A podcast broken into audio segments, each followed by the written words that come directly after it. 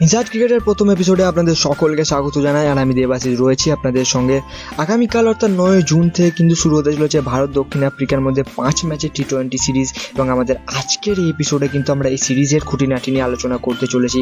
তো আর দেরি না করে চলুন আমাদের আজকের এপিসোড শুরু করা যাক। নয় জুন থেকে শুরু হতে চলেছে এই পাঁচ ম্যাচের টি টোয়েন্টি সিরিজ যার প্রথম ম্যাচ খেলা হতে চলেছে আগামীকাল দিল্লিতে। দ্বিতীয় টি টোয়েন্টি ম্যাচ খেলা হবে বারোই জুন কটকে। তৃতীয় ম্যাচটি খেলা হবে চোদ্দোই জুন বিশাখাপত্তনমে এবং চতুর্থ ম্যাচ হতে চলেছে।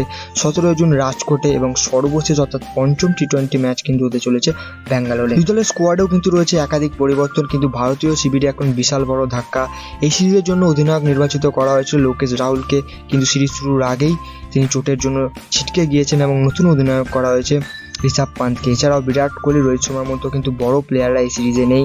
ঠিক তেমনই ভালো পারফরমেন্সের জন্য এই সিরিজে সুযোগ পেয়েছেন দীনেশ কার্তিক এবং হার্দিক পান্ডিয়া এবং প্রথমবারের জন্য দলে সুযোগ পেয়েছেন উমরান মালিক আর দীপ সিং। এছাড়াও যারা সিরিজে এই দলে সুযোগ পেয়েছেন তারা হলেন ঋতুরাজ গাইকোয়াড় ঈশান কিষান দীপা কুডা শ্রেয়াস আয়ার, ঋষভ পান্ত দীনেশ কার্তিক, হার্দিক পান্ডিয়া, ভেঙ্কটেশ আয়ার, চাহাল, কুলদীপ যাদব অক্ষর পটেল, রবি বিষ্ণু ভুবনেশ্বর কুমার হার্ষাল প্যাটেল এবং আবেশ খান। দক্ষিণ আফ্রিকা দলে কিন্তু রয়েছে একাধিক নতুন মুখ এবং দলে কিন্তু কামব্যাক করেছেন ওয়েন পার্নেন।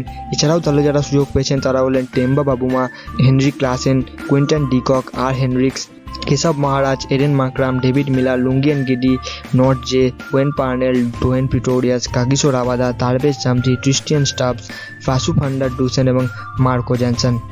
এই দলের হেড টু হেড রেকর্ডের কথা যদি বলি, তাহলে কিন্তু পনেরোটা ম্যাচের মধ্যে ভারত নটা এবং সাউথ আফ্রিকা ছটা ম্যাচ জিতেছে, সেদিক থেকে কিন্তু ভারত অনেকটা এগিয়ে। কিন্তু হোম সিরিজে টি টোয়েন্টি কথা বললে কিন্তু ভারত অনেকটাই পিছিয়ে থাকবে। চারটি ম্যাচের মধ্যে কিন্তু সাউথ আফ্রিকা তিনটি এবং ভারত একটি ম্যাচে জিতেছে। সাউথ আফ্রিকা কিন্তু এই সিরিজে একদমই পিছিয়ে থাকবে না, বরং এই সিরিজ জেতার অন্যতম দাবিদার তারা। এবং অন্যদিকে ভারতেও কিন্তু দলে সুযোগ পেয়েছেন একাধিক নতুন এখন দেখার তারা কেমন পারফরমেন্স করে। আমাদের আজকের এপিসোড আমরা এখানে শেষ করছি। যদি কোনো ভুল ত্রুটি হয়ে থাকেন তাহলে অবশ্যই ক্ষমা করবেন। আর ক্রিকেট জগতের সমস্ত আপডেট পেতে অবশ্যই ফলো করুন আমাদের।